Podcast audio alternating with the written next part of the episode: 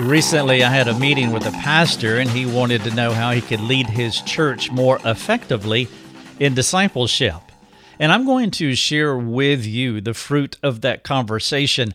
And I hope you enjoy it as much as I enjoy thinking with my pastor friend about how to love God by helping others to do soul care well. This podcast is for every Christian because every Christian has been called by Christ to go out and make disciples. And so, uh, what I want to do is, I want to help you to think about how to do the work of discipleship. But as you know, you just don't go out and do the work of discipleship. There are steps that come before it. And so I want to walk through four non negotiable practical steps that you need to understand. And my hope is that it will help you to be a more effective disciple maker. Whether that person is your spouse or, or your children, or children discipling their parents, or someone in your church Christians helping Christians. And so I've titled the podcast, How to Disciple Someone so they will care for others. And you see the formula in the title how to disciple someone, and you have a goal. So they will go and do what you did for them. Discipleship is always about helping others to go and do the same thing. And so, thank you for joining me for this podcast. I am Rick Thomas, and you are listening to Your Daily Drive. And as always, you can read our podcast on our website because all the Your Daily Drive podcasts are written out what word for word. And I have a lot of words here in this article, and I would love for you to read it, plus the dozen, two dozen embedded links you could spend three months studying just this one resource how to disciple someone so they will care for others. One of the perks of my job is I get to meet with some wonderfully gifted pastors. These men love Jesus and are regularly laying down their lives for the sake of the people they love the most their local churches. And you know that when I, I use the term local churches, I am never talking about a building when I say that. I'm talking about a group of people. And these pastors love their local churches, they love the people that they get to serve. I wish I could share more openly about their lives, but that would not be appropriate. But I will say this these gentlemen love God they love their wives. They love their churches. It seems as though the only thing they think about is how to better care for others. And it is inspiring, but I, I, will say also that it is personally convicting to me as I, I talk to them and see what they do or hear what they do on a day to day, week to week, year in, year out basis. It is a definite perk of my job, and it is a privilege to consult with such humble men.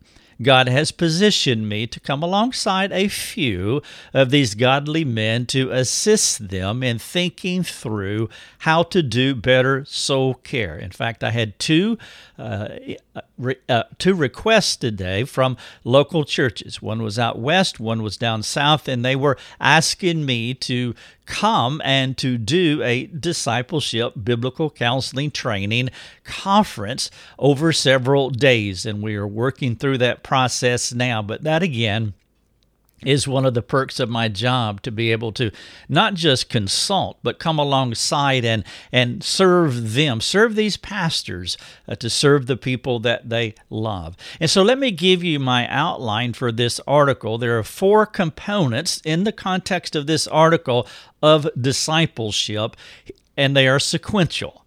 Here's the order. Number 1 knowledge that's where you start number 2 Disciple, you got to have somebody to disciple. Three, the gospel, all roads lead to and flow out of the gospel. And then number four, export.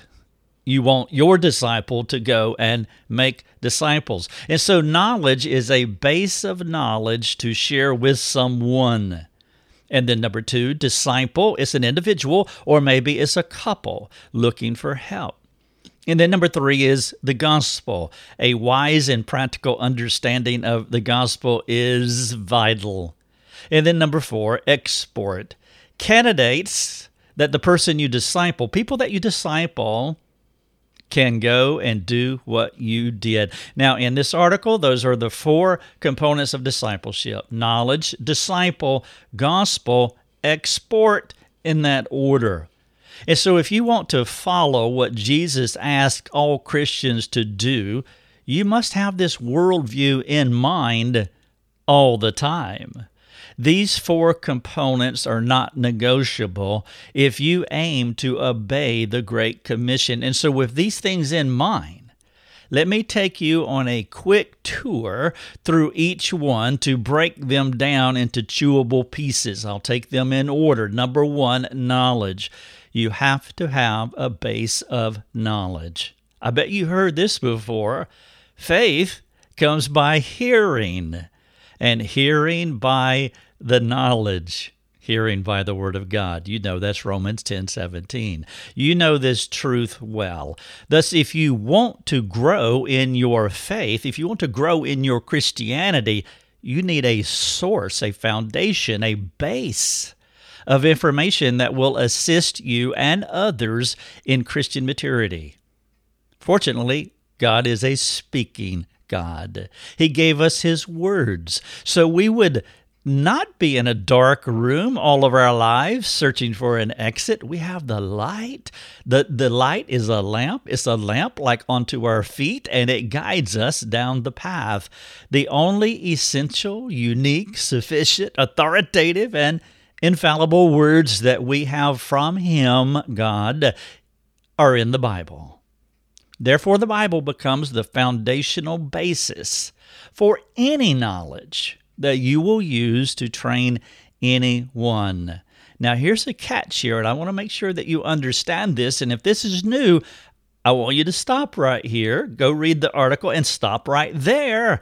And I want you to ponder what I'm about to say. That tidbit that I just shared with you, which I think all Christians understand, it does not mean you cannot use other sources of knowledge it would be unwise to stick to the Bible like a parrot without implementing one of the most significant grace gifts that we have in the Holy Spirit, who helps us to understand and to communicate God's words in practical ways if you could not speak about God by using spirit illuminated words that were not in the Bible, like Trinity, for example, your life would be clunky and, and spirit deficient.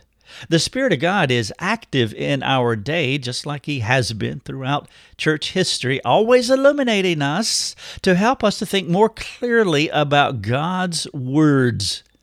The fruit of the Spirit the fruit of the Spirit's work is boundless. He has assisted many believers in writing good books about God and all things practical. And so it would be best to say that the Bible is, well, that's the foundation, that's the bottom, that is the core, that is the base.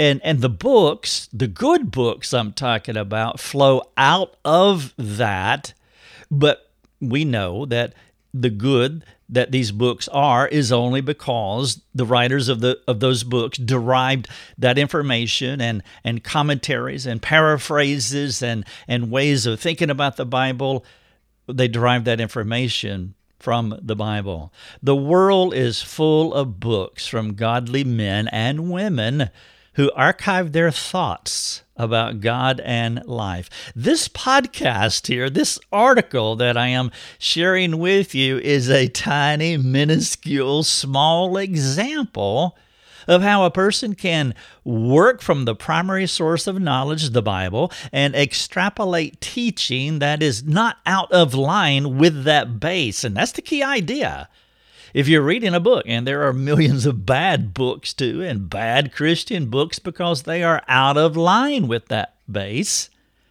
instructively, a commonly question, a commonly asked question that, that people ask ask me is what would be a good book for our group, our small group, or or this person to go through. Now I understand the intent of the question, but honestly, their concern that they have for their small group or their the person that they are helping is not the right question that they should be asking. For discipleship purposes, which I am addressing in this podcast, you don't necessarily need to find the right book. We know how to find reliable, God centered books. In the States, with the plethora of them, you can get one as quickly as the DSM folks create disorders. Still yet, many folks are always in search of the uh, of the one right book that will tell them how to do the one right thing so that they will be right with God and others. Book centered Christians are pandemic in today's church.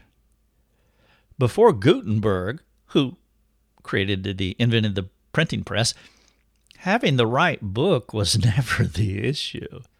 The wise person knows that the abundance of good books it can lead to solitude, self-centered thinking, and dead sea living, meaning all this knowledge flows into you and never out of you.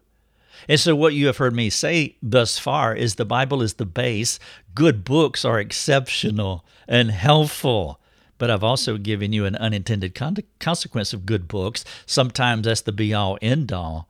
And then the book, in that case, doesn't serve you the way that it should because you can just live in solitude with your book. You can turn into a self-centered thinking uh, thinker rather than an under uh, other-centered liver. That probably wasn't the best way to say that. I didn't mean liver, but living person. You could become a Dead Sea Christian.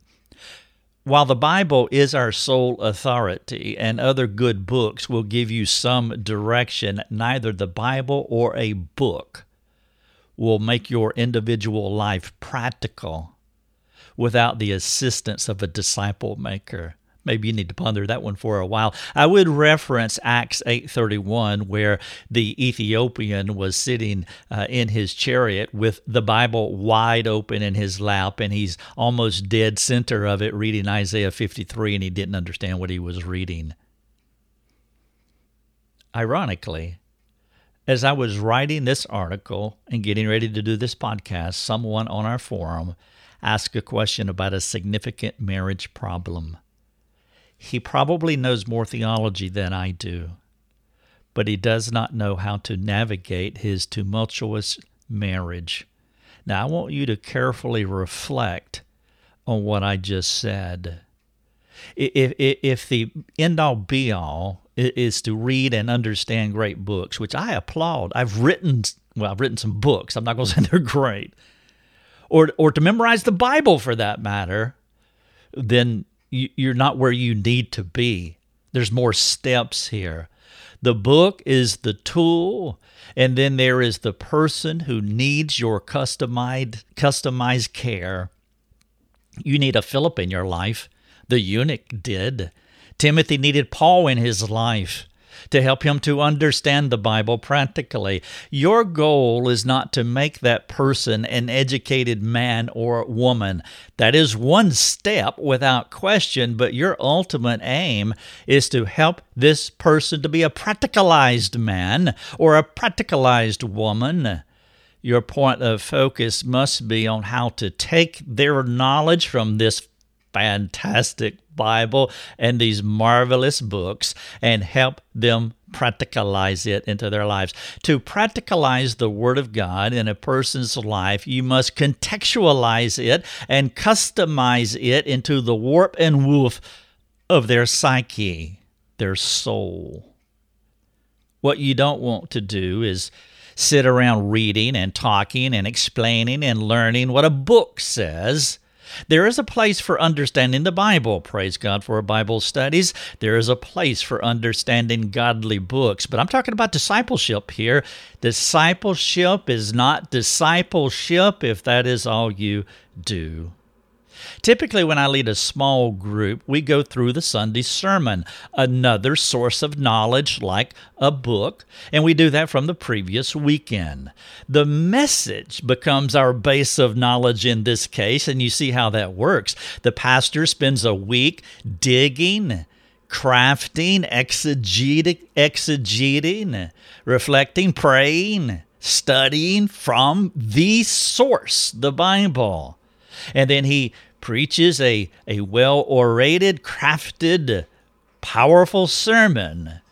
And then in our small group, basically we are applying what he derived from scripture. And that's a fantastic way to way to do that but here's what i want you to understand. We only use the sermon as a point of departure and a lane to move down for the evening. But when the small group is over it's not the sermon that we take home. I don't want them to take the sermon home with them. To restate what the pastor said on Sunday so that we can remember what he said is nothing more than stacking more knowledge into our overstuffed knowledge silos. The sermon, like any book we read in no small degree vaporizes at the end of Sunday, or maybe by 12 noon before we hit our restaurants. And then on uh, Wednesday or small group time, all you do is you shake the sermon globe and then you talk about it all over again.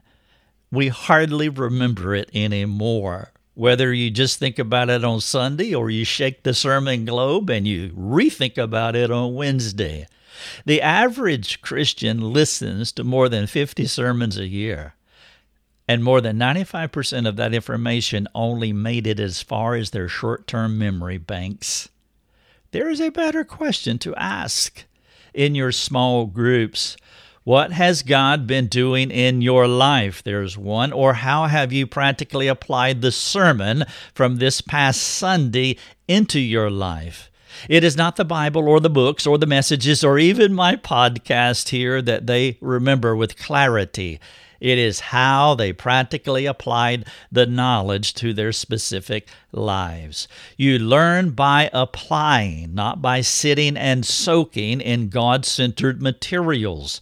When Jesus talked about the Bible, he was applying the Bible to those he was discipling.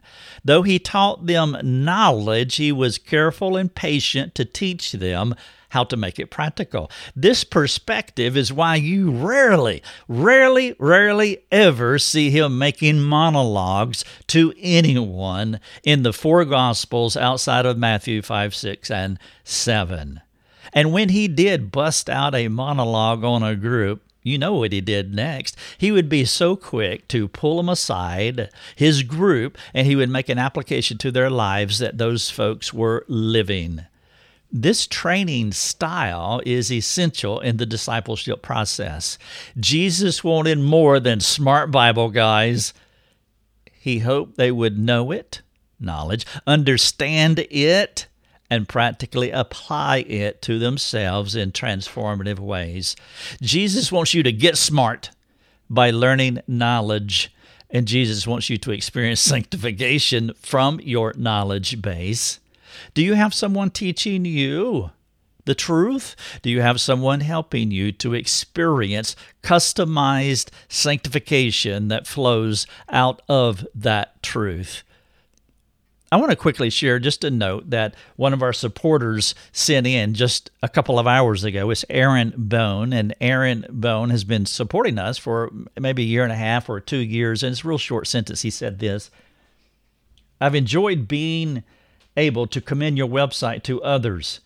There is so much of value there to the body of Christ. Thank you, Aaron Bone, Bone, for that kind comment. And I do want you to know that in 2019, the 11th year of our ministry, I have poured I did pour tremendous time and thought and resources in keeping this labor of love going for you and keeping it free for you as well.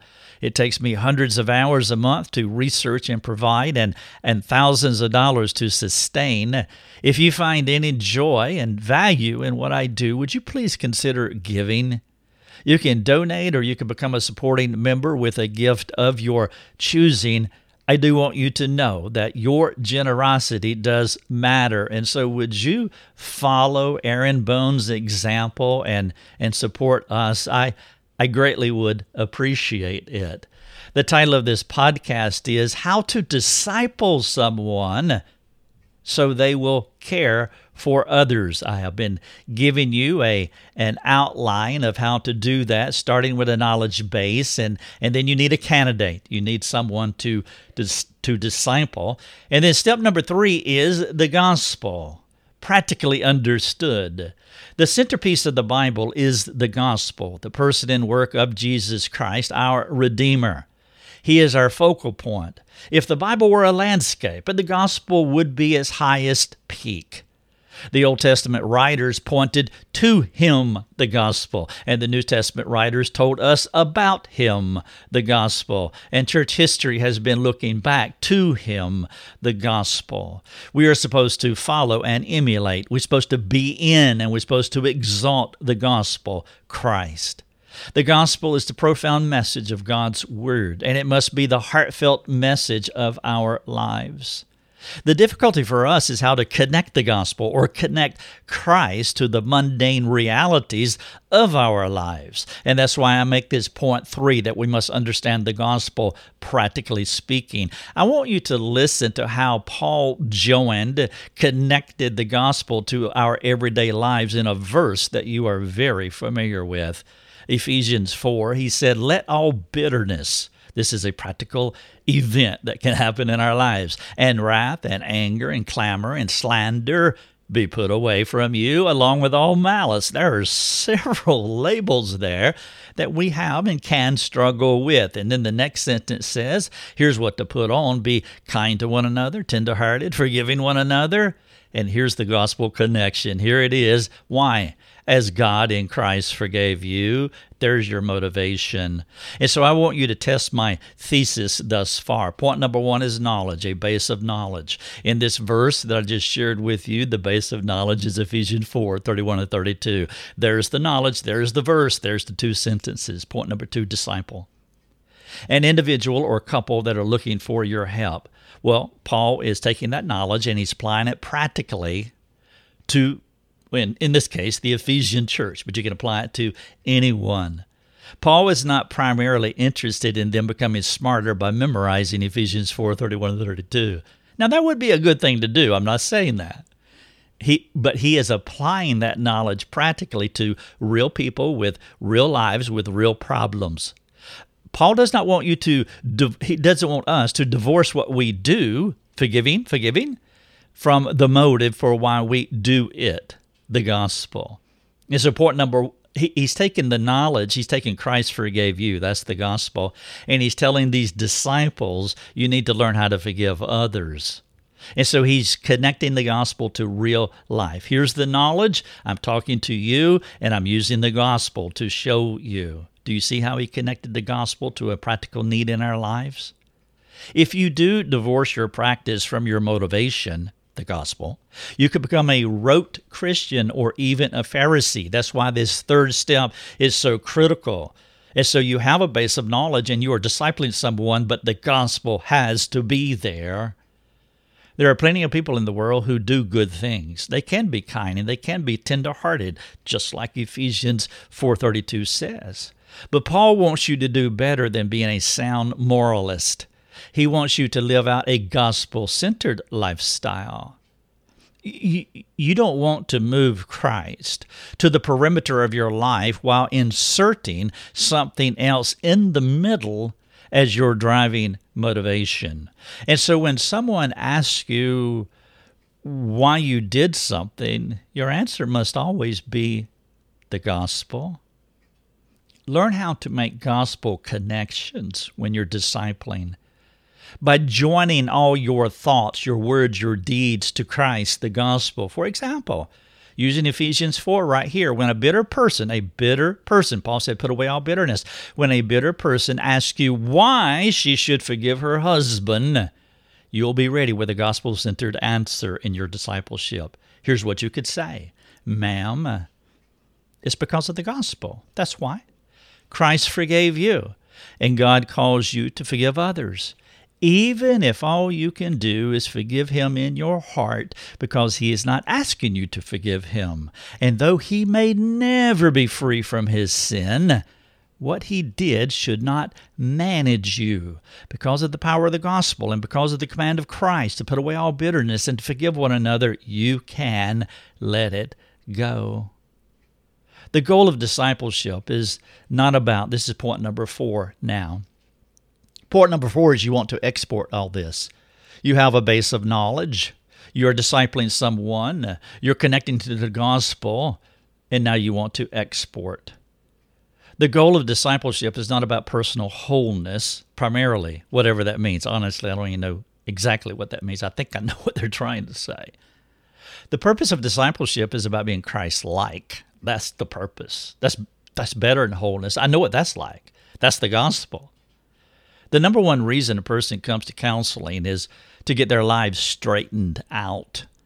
Rarely will someone come for more than that purpose. Now, if that's where you are and, and that's what needs to happen, then fantastic. But you'll have to teach them that as Christians, we have to have higher goals than merely getting over our problems.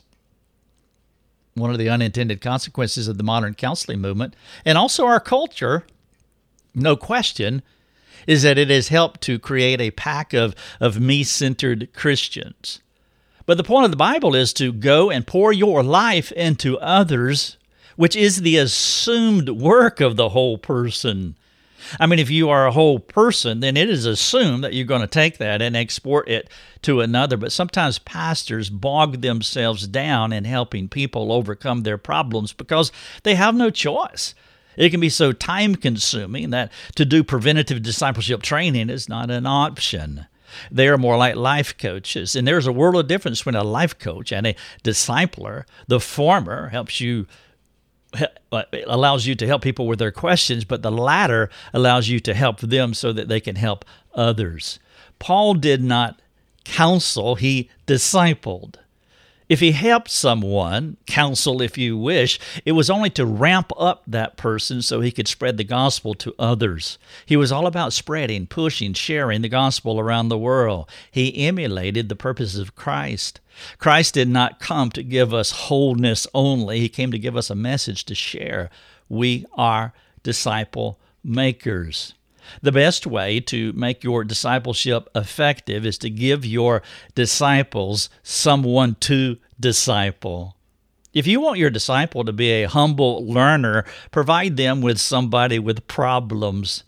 I would give the folks in my small group, not all, but those who were ready, I would give them someone in the church they could come alongside of so they could love on them, help them in their situational difficulty and I discipled the small group members through this process. Now, when this happens, my small group members are more attentive, they're more humble, they're more curious about how to care for these people.